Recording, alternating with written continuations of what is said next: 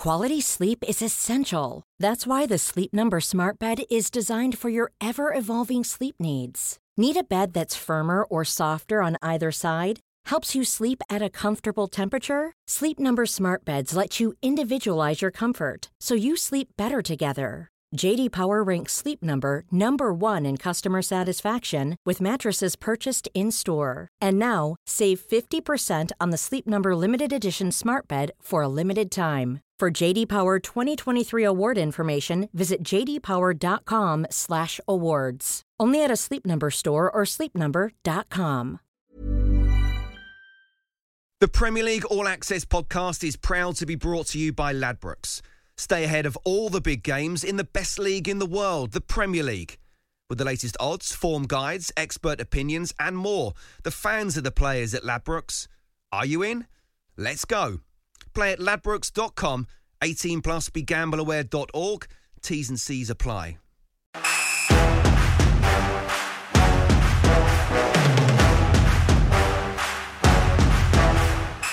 Hello and welcome to Premier League All Access with me, Sam Matterface, and alongside me, as always, is Talksport's chief football correspondent Alex Crook. And it's a big welcome back to everyone's favourite next model. Or was it Grattan's catalogue? I can't remember. But the former f- favourite, Chelsea, Charlton, Benfica, and a whole load more defender. It's Scott Minto who's back with us. Here's what's coming up on the programme. It's, it's always the Glazers' fault, particularly the uh, the influx of Galatasaray fans in the home sections at Old Trafford, um, paying top dollar for hospitality tickets. And maybe it's a question of Marcus Rashford as well. He needs to be dropped for a game and actually realise that he can be, and he's got to try and find his, his mojo again. It seems to me that, you know, there's not only that win against Brentford, but that win at Villa Park in the Cup as well, was all just lost complete momentum with that result against Luton.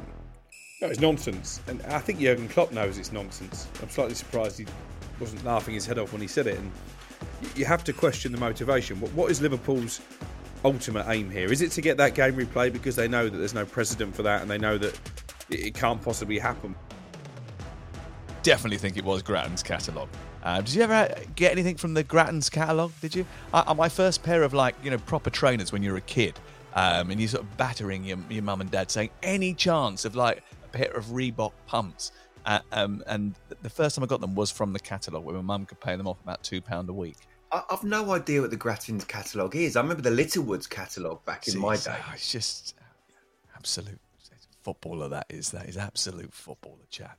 Um, uh, Crookie, you must have been a catalogue boy. Surely you're like me. Uh, under the Argos catalogue, I think. I don't. You can't get any clothes in there, can you? no, that's where he did no, shopping. No, all right, fair enough. Anyway, um, it was a catalogue of uh, European disappointments on Tuesday. Uh, Wednesday was a little bit better for the English clubs. In fact, it was pretty seismic for Newcastle United. I did that game; it was unbelievable. Uh, Wednesday night was well, it was it was a few twists in the tails uh, there for uh, Manchester City, and Thursday, wow. I mean, you had Brighton coming back from 2 0 down away in Marseille, which is terrific. You had uh, Liverpool putting out a really strong team and just about getting over the line against Union Saint Gilloise. Um, and Aston Villa, who really struggled without their first team and then needing to bring on their first teamers as well. So a lot to get into with that ahead of a big Premier League weekend. And it's a massive Premier League weekend as well, isn't it? What are your key takeaways? Don't do Manchester United, Crook, because we'll do that in just a second. Um, and there's probably more than just one takeaway uh, from that. That's a veritable Uber Eats um, list there that we've got to get through. Um, what are the key things from the week that you're going to take into the weekend? I think it was interesting to hear Roberto De Zerbi admit publicly that Brighton aren't playing particularly well at this moment in time. Obviously, they've got a huge game at home to Liverpool on Sunday. Uh, and we did the West Ham game. James Ward Prowse, eight goal involvements now. He set up the winning goal in eight appearances for the Hammers, and he still can't get in the England squad. I think if he can't get called up at this moment in time, then he probably never will again under Gareth Southgate.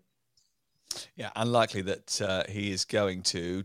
They talk a lot, and they did in the press conference about recency bias. And Aston Villa have got Ollie Watkins scoring goals for fun. He scored them at the the weekend, two hat tricks already this season. Was he right to be included, Scott? I don't know what much more he, he could have done. I think injuries probably did it a favour even more. But the, the way he's playing, the way he's scoring goals, uh, absolutely. No John McGinn, of course, that able to play in the England squad, but he got the winner late, late, late on for Aston Villa. But as as Crookie was saying, we both did the West Ham game, so really pleased that that West Ham got the win, but disappointed that James Ward-Prowse isn't in there. I, I really think he can't do much more. I hope Crookie's wrong in terms of he won't have a chance as long as Gareth Southgate is manager, but he may well be right.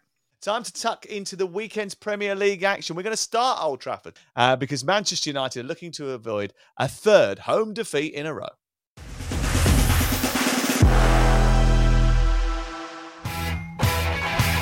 It's Premier League football just the way we like it on Talk Sport. Adebayo turns, shoots, scores! You know, we hope that it lasts for a long, long time. Bedlam in Bedfordshire. And it's in by Son, the equaliser. You know, my role is to, to make sure that we you know, continue down this path. I feel as if something special is brewing here at Tottenham. Manchester United fans heading for the exit. It is going completely, completely wrong. Uh, we have to do better. Um, yeah, it's the simple the fact. We have to win our game. It's stripped it under the goalkeeper and in. Bryan Mbeumo scores Brentford's third goal. Where we played seven games, one bad performance, six good, very good performances. Never ever predict what happens in the Premier League. It's one of those where you open up the mics and just let him go. 32 home games, unbeaten, now potentially facing a third home defeat on the trot. Um, you have quite a lot of hair to pull out there, Crook. Um, Galatasaray game. Probably before we we analyse it, we should ask you the uh, the ultimate question: Was it the Great Glazers' fault? Yep, as always, it's, it's, always the Glazers' fault, particularly the uh, the influx of Galatasaray fans in the home sections at Old Trafford, um, paying top dollar for hospitality tickets. Obviously, there's been an investigation launched, but it doesn't take a genius to work out how that happened. Um, I'm sure that will unfold in the fullness of time. But do you know what? Annoyingly, going forward, they looked all right at times. I thought Højlund was terrific. I mean, the camera panned to him after he scored that second solo wonder goal, and then they conceded immediately afterwards. And the, the expression on Højlund's face was, "What more can I do?" You know, you scored two goals, you get a third one narrowly chalked out for offside, and you end up on the losing team. It reminds me of when Robert Prosinecki scored a hat trick for Portsmouth and didn't end up winning. Um, probably a reference for you and I, Sam, more than more than Scott, but yeah, I think there was some good stuff from Manchester United, but defensively, the nature of the goals they conceded was absolutely terrible. And I'm sorry, we, we we've seen enough now. Onana's not a better goalkeeper than David De Gea. I've not seen him make a save yet. Tell me if I'm wrong. I, I don't remember a save that Onana has made. That's before you get into the, the error that got Casemiro sent off. Well, uh, listen, um, you were the one berating David De Gea at the end of his tenure at um, Old Trafford. He made mistakes in the FA Cup final, and you said it was time for him to leave. And the little ball genius got him out the door, and now you're not happy about the replacement. I always felt I didn't think they needed to spend that money in that area, but that was just my personal point of view. You mentioned that game that Prosinecki scored a hat trick in, and that was against Barnsley. And actually, I think Barnsley probably could have defended a little bit better than Manchester United on Tuesday night.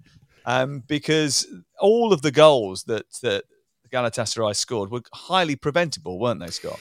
Yeah, they were. And, you know, Casemiro, for as good as he was on the ball, um, looks like he needs players around him with legs. It looks like the, the other midfield players don't quite know how to protect him and the back four. Uh, you've got wide players who don't want to work hard for the team without the ball. And you've got someone, and look, I get it with Amrabat in terms of struggling for left backs at the moment. They're not fit. But we see we saw, and you took the the mick out of me a little bit, Sam, with last year with Bernardo Silva playing at left back, saying, you know, do we need left backs anymore? And I think we saw after a few games there, you know, I forgot about yeah, that. I I didn't. Uh, no, but you know, there's, there's only a people can play in different positions if they're not used to it for a few games, but you can't do that on a regular basis. And and I felt that Amrabat was always going to be someone after the Palace game midweek, where where United won quite easily, that Roy Hodgson would be trying to sort of target that, and I think Galatasaray did as well. Look, you can't blame him; he's a very good ball player, but a couple of goals came down on that side, and you know even the ball he played up, which ended up being the winner. And I agree with you, Crookie, about Onana in terms of he's not made a save yet, but I still do think you've got to give him time. I mean, David De Gea, don't forget when he first came to the club, was struggling on crosses. And then he became, you know, the best player for about five years on the spin.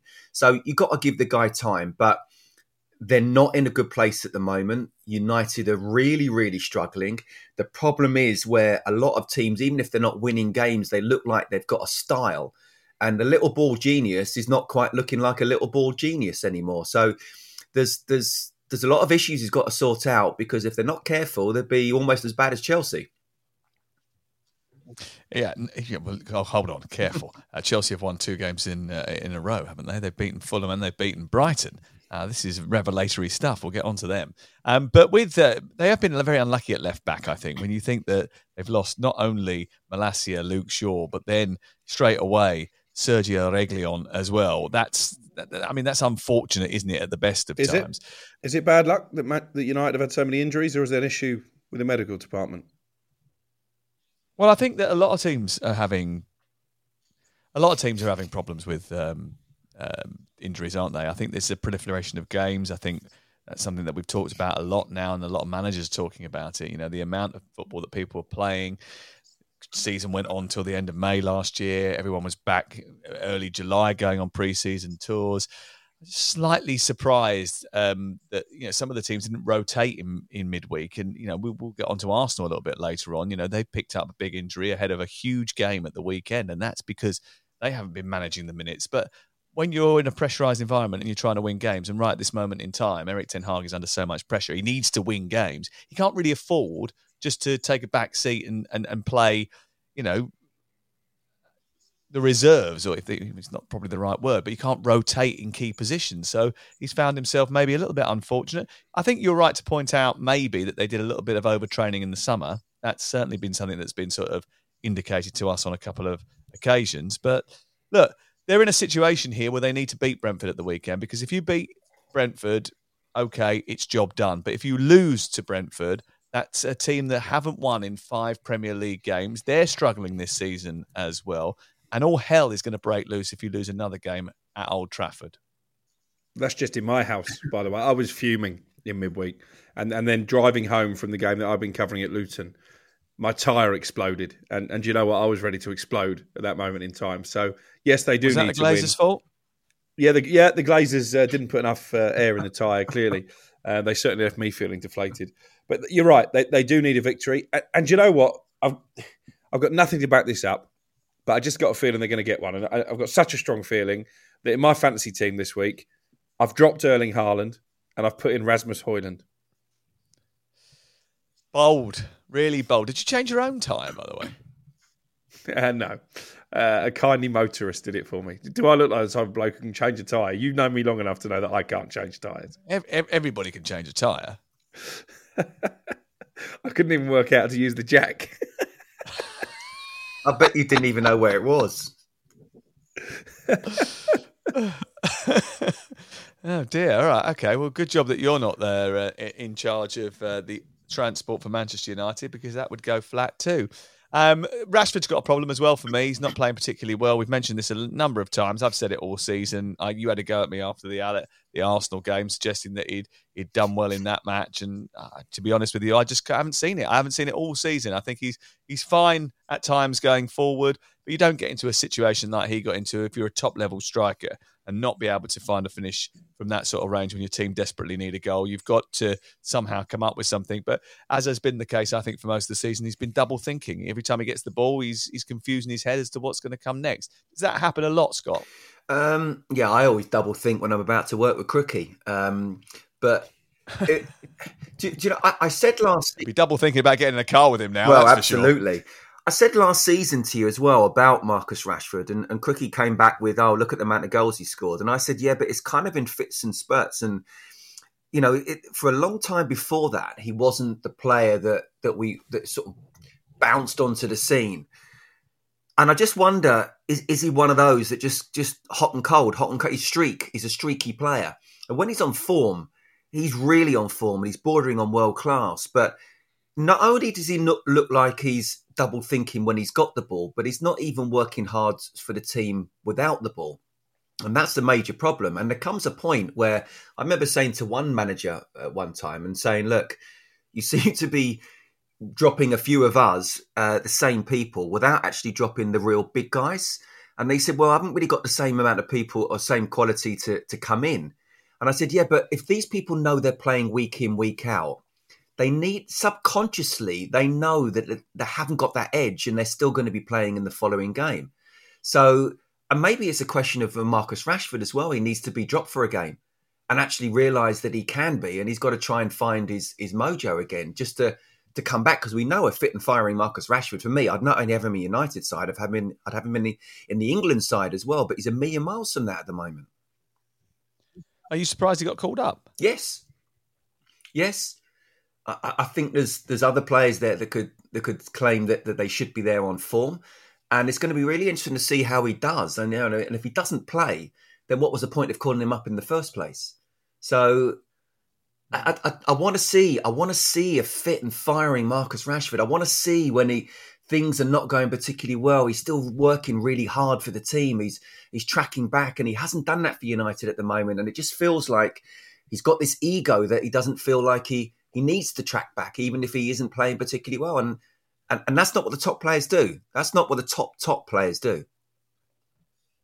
Well, look, uh, it's a massive game on on Saturday, and look, when you really need a victory and you're desperately down in the dumps and you need to put three points on the board, you know that atmosphere at Old Trafford, it's always a place that that lifts you and makes you achieve your best. So there's every chance that Brentford could get on back on track and get all three points at the weekend. Uh, Bournemouth against Everton is Saturday, and the Cherries yet to win this season despite a summer of heavy recruitment and a big pursuit of Andoni Iraola. Is he under pressure, Crook? I don't think so at this moment in time. Um, certainly, the fans are quite patient. I think the powers that be are, are relatively relaxed because I was looking at it again today. If you look at the seven games they've played, they've played five of the top seven. They've gone to Brentford, which, despite the fact Brentford aren't in great form, their home record since the start of last season is very good. And they played Chelsea at home and got a point, which, under normal circumstances, would be a decent result. So I think they've come through their tough run of fixtures this next trio of games, either side of the international break, is huge. Everton away, uh, then they've got Wolves in the in the Gary O'Neill derby. He'll want to come back and prove a point, and they've got Burnley. So I think if they're still winless after those three games, then questions will be asked about the decision to dispense with Gary and, and to appoint somebody untried in the in the Premier League. But this could be a good fixture for Bournemouth. Um, Everton, bizarrely, have only won once at home since the middle of March. And I think we associate Goodison Park as being a bit of a fortress for Everton. They've lost all four games there this season. I think there's going to be more pressure on Everton to deliver than there is on the Cherries, and that might just bring out the best of them. So I, I think Bournemouth are more than capable of getting a positive result this weekend. I think it could be a good day for Dominic Solanke, who's been their main goal threat so far this season, former Liverpool player. He's publicly admitted he has England ambitions. So yeah, I, I, think things could improve for Bournemouth this weekend. They might just get worse for Everton. Everton's home form has been dreadful for, for quite some time, hasn't it, Scott? That that's been a huge issue for them. Even at the end of uh, of last season, their only victory, uh, what since what March, was against Bournemouth in, in the home game. There, they've they've had a terrible time at home, and actually, you know, they did all their good work in that game against Brentford, where they got a 3 1 victory away from home. Everyone was buzzing, thinking this would be the, the turning point. Sean Dyche was telling us that our eyes were completely wrong and that Everton were playing fine. It was just results that were going against them. There were fine margins in games that were going against them. And then they took on Luton and lost 2 1 at home. So this is just as big for Everton as it is for Bournemouth, maybe arguably bigger for Everton. I think it is bigger. I mean, Crookie, first of all, in terms of Bournemouth, absolutely right. That, you know, the teams they played, I think they looked at the start of the season and thought, that's a tough fixture list. And the problem is, if you start, even if it is tough, and everyone says, well, you've got to play everyone twice, but if you're on a losing run, when you go into the games that you think you should be winning, you're you're low in low on confidence. But these three games are massive um, for Bournemouth. But you're right in terms of Everton you know, we talk about this Goodison faithful and how the, you know, they'll sort of suck the, the, the ball into the back of the net. But it seems to me that you know, there's not only that win against Brentford, but that win at Villa Park in the cup as well was all just lost complete momentum with that result against Luton. You know, I, I was in the Talksport studios and I said they have to win that game. It's almost a must win because otherwise you're going back to square one, and that's where they I feel they are right now. And again, we talk about the home the, the, sort of home crowd and that's where you need to pick up the points but actually that home crowd can put you under so much pressure that you almost go out there not so much paralysed by fear, but lacking in confidence. And and that's what we're seeing with Goodison Park at the moment. I don't think the players can handle playing at home.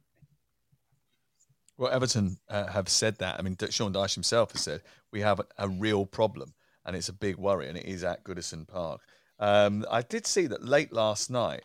Uh, there was a sort of um, suggestion that um, the new owners of um, Everton have been written to by the um, owners of other clubs down the bottom of the table. I think Burnley, one of those, Sheffield United, another one of those, possibly who was the other one that was down at Burnley, I think as well, suggesting that um, they are well, asking the seven seven seven partners whether they are aware that there is a plan to sue Everton on behalf of those clubs should the Premier League find them guilty of misdemeanors at the tribunal at the end of this month. So things could get very bad for Everton very quickly. There could be a lot of off the thing, field goings on that are going to contribute to further financial woes for them. Uh, Luton against Spurs is live on Talksport at 12.30 on Saturday. We're getting to Spurs shortly, but Crookie has spent some time with Rob Edwards this week. Let's find out what he's had to say. You know, the performances have been good and, you know, we hadn't quite got the rewards that I thought we were due. I thought we deserved to win against Wolves and it was a really good performance against Fulham the week before. That you know we didn't get any points from the game, but we created big chances and we, we're looking a lot more solid. And yeah, to get it, especially away from home, because it's difficult. Any any Premier League game, especially away from home, is tough to tough to win. So uh, it was a nice one. It was a great feeling. I was proud of the lads. Really pleased for the football club. And I thought, yeah, it was something that we deserve. But my mindset then quickly t- turned to like, what's next? Because we had a game quickly then on Tuesday, and you start thinking, right, right, great, but you know, on to the next one. Yeah, and look, they got their first win uh, last week away at a relegation rival. That was a massive boost for them. They now welcome Spurs there. It's a big occasion. The television cameras are there. The Talksport microphones are there. It's going to be a, a big afternoon at the Kenny. Um, Spurs got away with one, I, I, think, a little bit, and that's sort of a bit of a habit for them because they got away with a, a victory against Liverpool. They dragged themselves back into the game against Arsenal. They, they seem to get results like they did against Sheffield United when they haven't been perfect, but still end up managing to take three points and, and and they've had a good season in that regard. But that luck will run out at some stage, won't it? I don't think it'll run out here, but how impressive really have Ange Postecoglou and his team been when you look at it in the cold light of day, Scott? No, I, I think the um, you know the Man U game when it got to half time, it was like okay, who's going to step up, and they stepped up. I think if you look at the game against Arsenal, they did really well. And, and when they were under pressure, they hung in there. And then actually at different parts of that second half, it looked like they'd go on and win it. But I think a draw was a fair result and fair play to them. The Liverpool game would have been another barometer, but with the sendings off, but but especially with the VAR as well, the, the debacle that was that. We just don't know, but that would have been another great barometer. So we can't even really judge that game. What I would say is what I've seen in the Arsenal game is Ange Postecoglou has turned things around completely. And he's got everybody on the front foot and he's got the fans behind the team as well. So they're playing good football. And even if they go a goal down, it feels like everyone's in it as one. So look, we still can't 100% judge them. But I think with that Arsenal game, I think they showed that they've improved no end. And I'm with you. I, I think Luton, if they are to stay up, which I don't think they will, they have to pick up points at home. I don't think they'll be picking up any points here. Uh, six Premier League goals for Son already this season, second only to Haaland in the league. Impressive by Postecoglou to revive his fortunes after a quiet season last year. Is he going to have a, a field day at Kenilworth Road? I hope so. Uh, because he's my fantasy captain, and um, I, I, think it's interesting. Actually, we've spoken a lot about Ollie Watkins and his sort of emergence as Villa's main man up front since they sold Danny Ings, and how that seems to have brought the best out of him. And in a way, I think it's comparable to the Son situation. Obviously, he spent a lot of time supplying Harry Kane. Wouldn't necessarily say being Harry Kane's shadow, but he certainly wasn't the main man at Tottenham. He is now. He's got the captain's armband. He's playing in that centre forward position. He's finishing his opportunities, and I think he's become the Spurs talisman. And he's got the type of personality and the type of character to carry that on his shoulders, and it will bring the best out of him. Yeah, hi Rob. Yeah, yeah, they're all out of order for disrespecting you. Um, but yes, I have made Son my fantasy captain this weekend. if he's your new best mate, I'd hate to be your enemy. Right, on to Sunday. Uh, busy day in the Premier League, topped off with a pivotal clash at the top of the Premier League. Hey, I'm Ryan Reynolds. Recently, I asked Mint Mobile's legal team if big wireless companies are allowed to raise prices due to inflation. They said yes. And then when I asked if raising prices technically violates those onerous two year contracts, they said, What the f are you talking about, you insane Hollywood ass? So to recap, we're cutting the price of Mint Unlimited from $30 a month to just $15 a month. Give it a try at mintmobile.com slash switch. $45 upfront for three months plus taxes and fees. Promo for new customers for limited time. Unlimited more than 40 gigabytes per month. Slows. Full terms at mintmobile.com. A lot can happen in the next three years. Like a chatbot may be your new best friend. But what won't change? Needing health insurance. United Healthcare Tri Term Medical Plans are available for these changing times. Underwritten by Golden Rule Insurance Company, they offer budget friendly, flexible coverage for people who are in between jobs or missed open enrollment. The plans last nearly three years in some states, with access to a nationwide network of doctors and hospitals. So, for whatever tomorrow brings, United Healthcare Tri Term Medical Plans may be for you. Learn more at uh1.com. The Premier League All Access podcast is proud to be brought to you by Ladbrokes. There's a lot more to those 90 minutes than what goes down on the pitch. With the latest odds, form guides, and expert opinions, you'll know the score with Ladbrokes. Odds update on Talk Sport with Ladbrokes. Are you in? Let's go. Play at ladbrokes.com, 18 plus, begambleaware.org. T's and C's apply.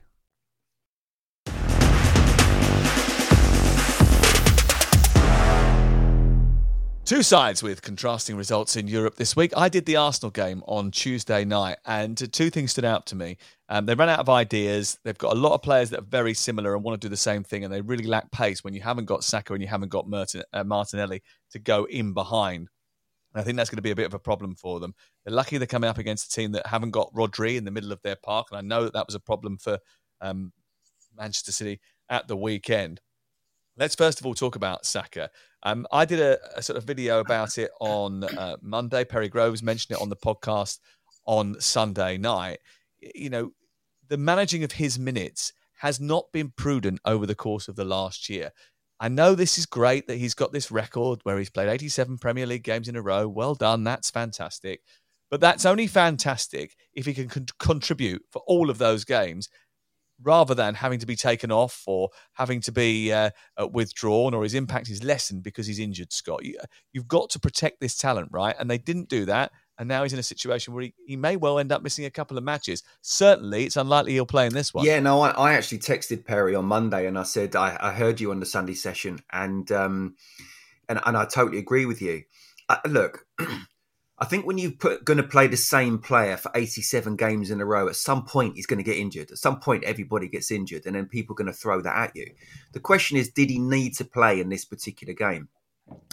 Now, if they didn't have Manchester City at the weekend, I would say, well, look, it's it's an away game. You're still trying to impose yourself in the Champions League group. It's a difficult game, which it proved to be. You need to play your best players.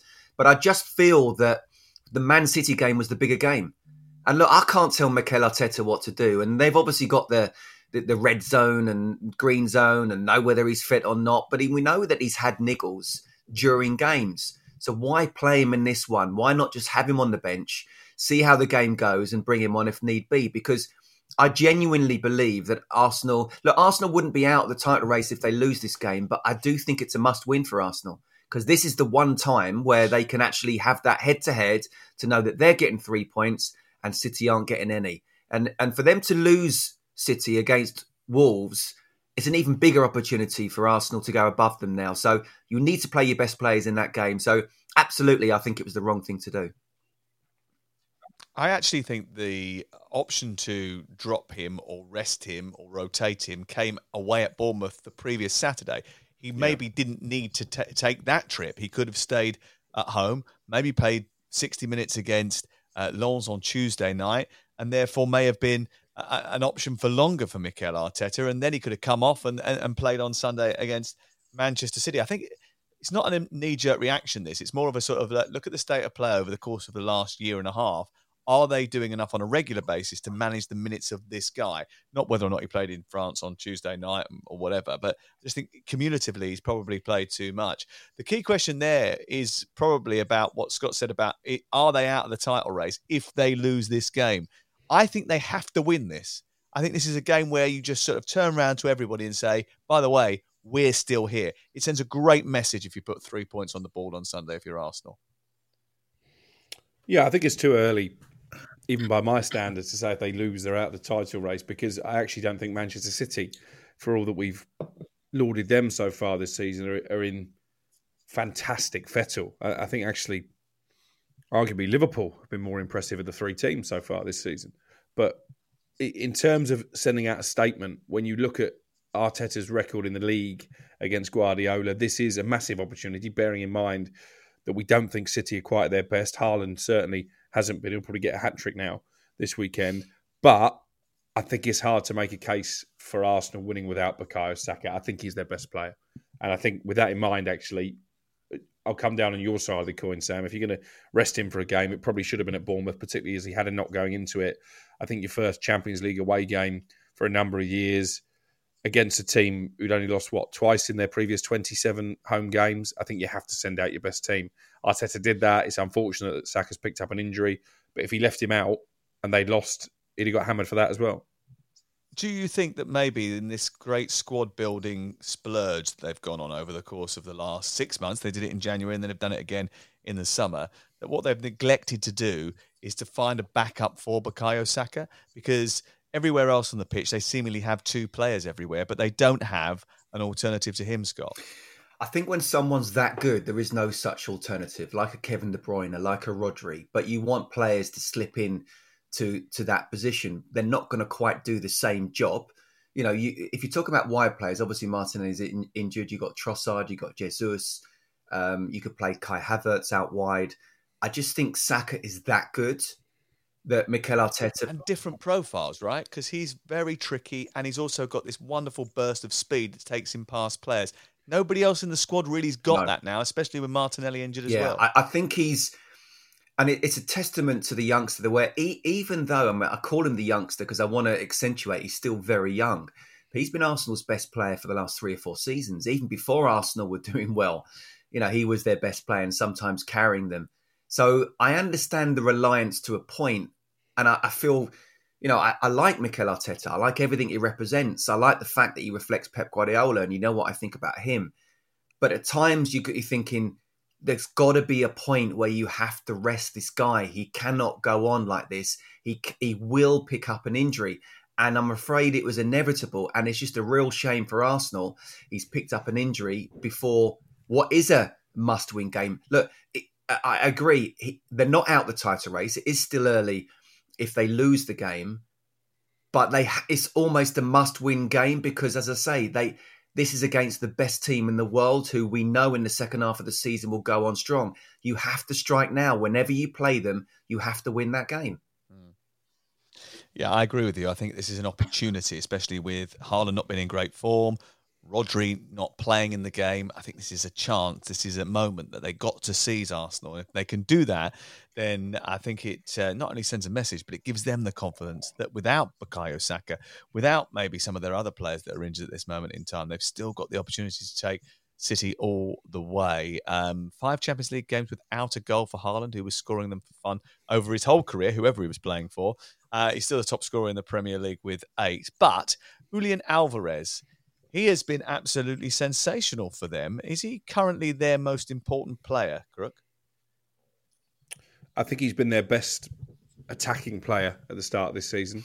Um, maybe it was inevitable that Haaland might have a bit of a drop off after the ridiculous number of goals that he scored last season, wins the treble in his first year in English football. And obviously, Alvarez is at a, at a different stage of his career. He's at the development stage. But yeah, I think he's I think he's probably a better all round footballer than Haaland. And, and, you might say that's controversial, but I think he's got, he's certainly more skillful. Um, I think he's got a little bit more guile. I think you know what you're going to get from Haaland. He's, he's, he's brute force. He's a he's a predator. He's probably the best number nine that we've ever seen. But I think I think Alvarez is really exciting, and and it's ridiculous when you look at the relatively low transfer fee that City were able to pull that one off with seemingly little competition.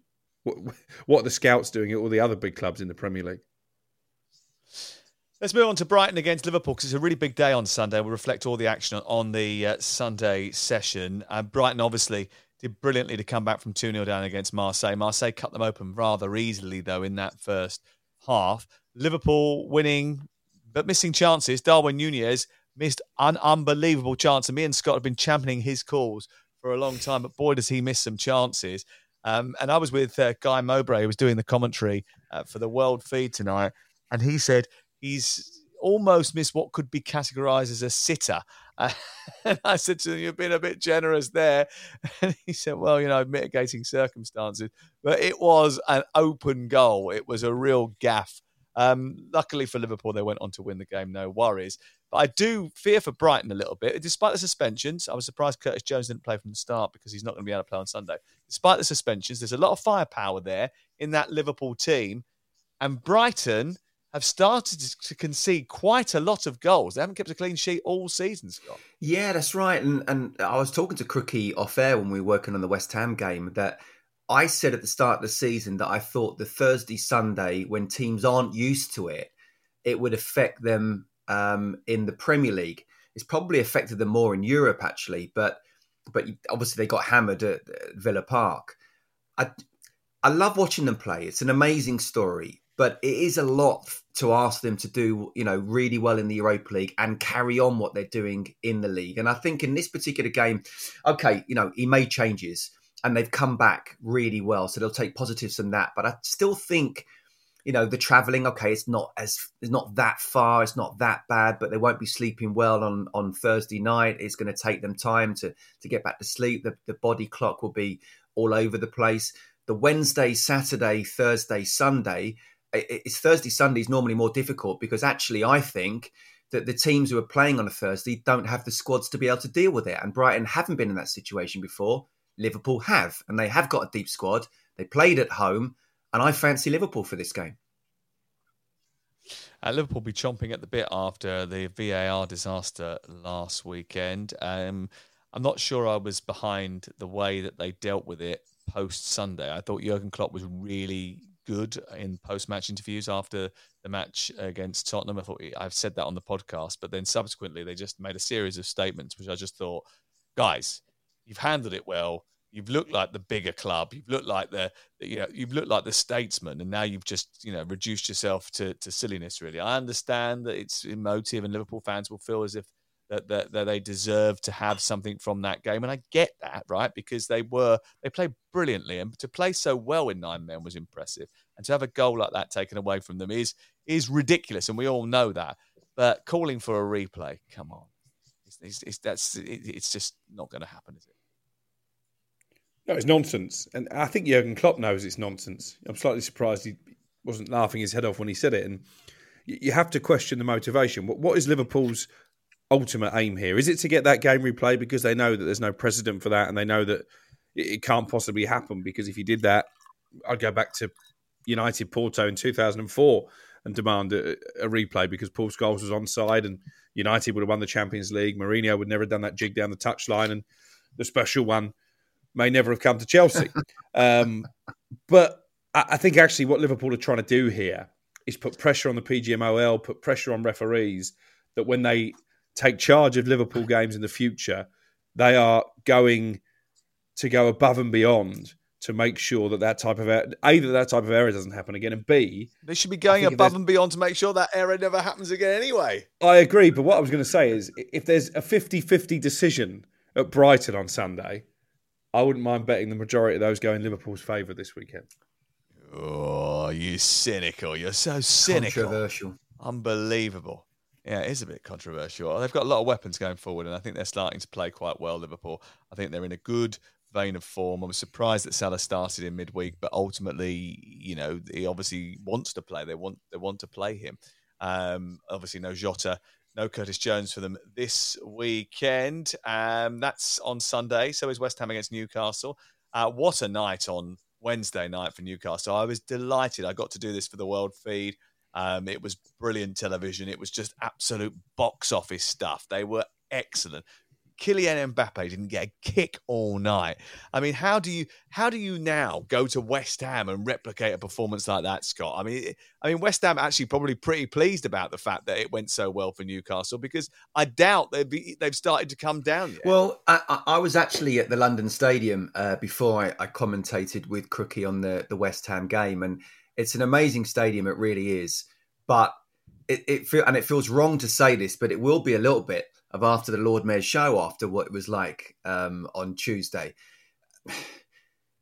you know, and, and, and I remember saying, I think it was the Sheffield United game after match day one, wasn't it? I don't know how they're going to react against uh, after playing at Milan. well, they they did pretty well reacting uh, after that. So, look, I think they're capable of doing it. I think Eddie Howe has got them in a a mental situation where, okay, it was a bit of a tricky start to the season, but I don't think they were playing badly. And I said about how I don't. They didn't deserve to lose against Liverpool. They were the better side. They should have put the game to bed before Darwin Nunez came on. Um, I, I, just like what I'm seeing with them. They're they're they're completely united. If this was at St James's Park, I'd be saying, "I'm sorry, West Ham. I fancy definitely fancy a, a Newcastle win." But I think it's going to be interesting because West Ham are used to doing Thursday, Sunday now, so it won't take a lot out of them mentally and physically in the way that it would do for a lot of clubs. And I, I can see actually quite um, quite a good game and, and reasonably open, a, a, a score draw here. 16 wins from 17 European games for West Ham. Um, how comparable is that run in Europe to the very best, bearing in mind that a huge dollop of those matches happened in the Conference League? Yeah, I think it's a good point. I mean, they're the first English team to go 17 European games unbeaten. That's a, brilliant achievement and another brilliant achievement for David Moyes, having taken charge of his 900th league game last weekend. 16 was the record Pep Guardiola's current Manchester City side, the great Leeds team under Don Revie back in the 60s, and the Tottenham team that won the double under Bill Nicholson in the 70s. So I think if you compare this West Ham team to those three, then you do have to caveat it with the fact that most of the games they won last season you would have expected to.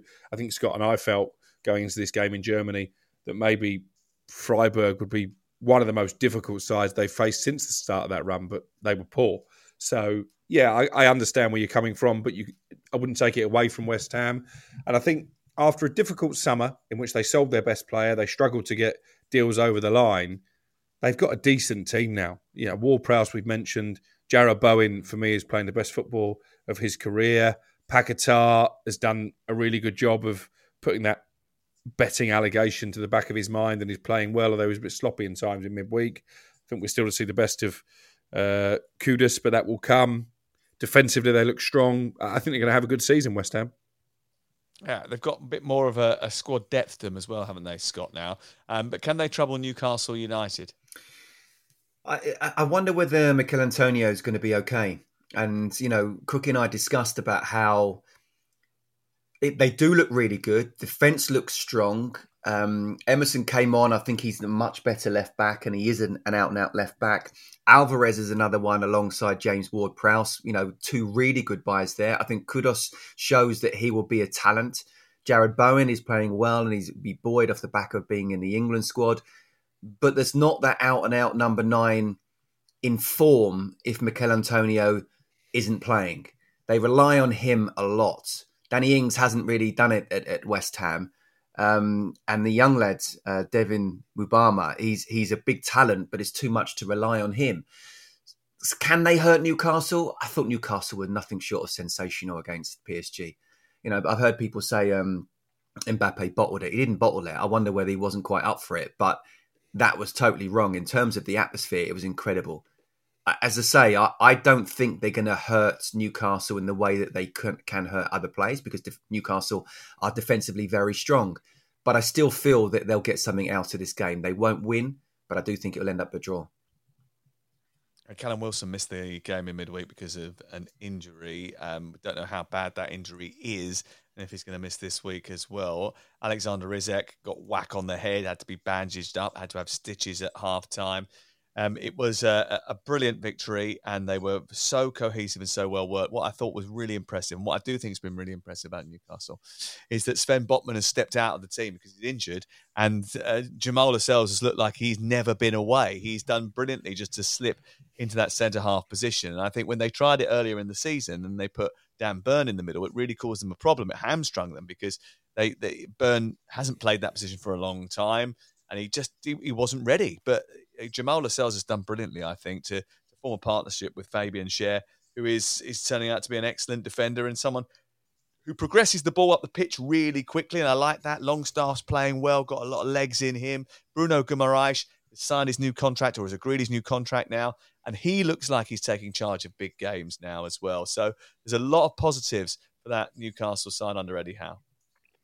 Yeah, I agree. And actually, there's a few points that you've raised there. One, if you look at people like Lascelles and Schär in particular, Joelinton, they're players that when the big money came in from Saudi Arabia, you probably expected would not have a future at Newcastle. So credit to Eddie Howe and his coaching staff that they've managed to revitalise certain individuals. You mentioned Longstaff. We've spoken about the England squad.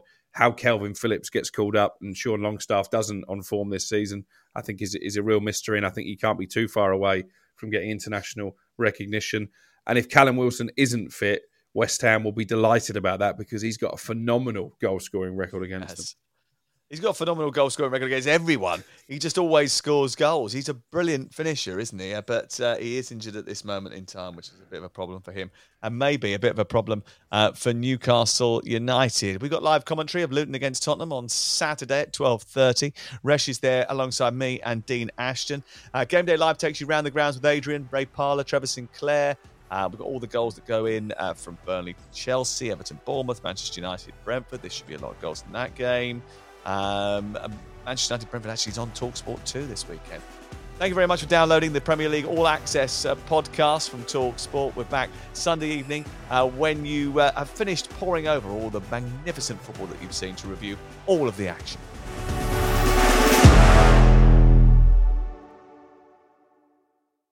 The Premier League All Access podcast is proud to be brought to you by Ladbrokes. The latest odds, we set them. Form guides, we've got them. Expert opinions, we share them. The best fans in the world deserve the best. Be match day ready before the whistle blows with Ladbrokes. Odds update on Talk Sport with Ladbrokes. Are you in? Let's go. Play at ladbrokes.com, 18 plus. BeGambleAware.org. T's and C's apply.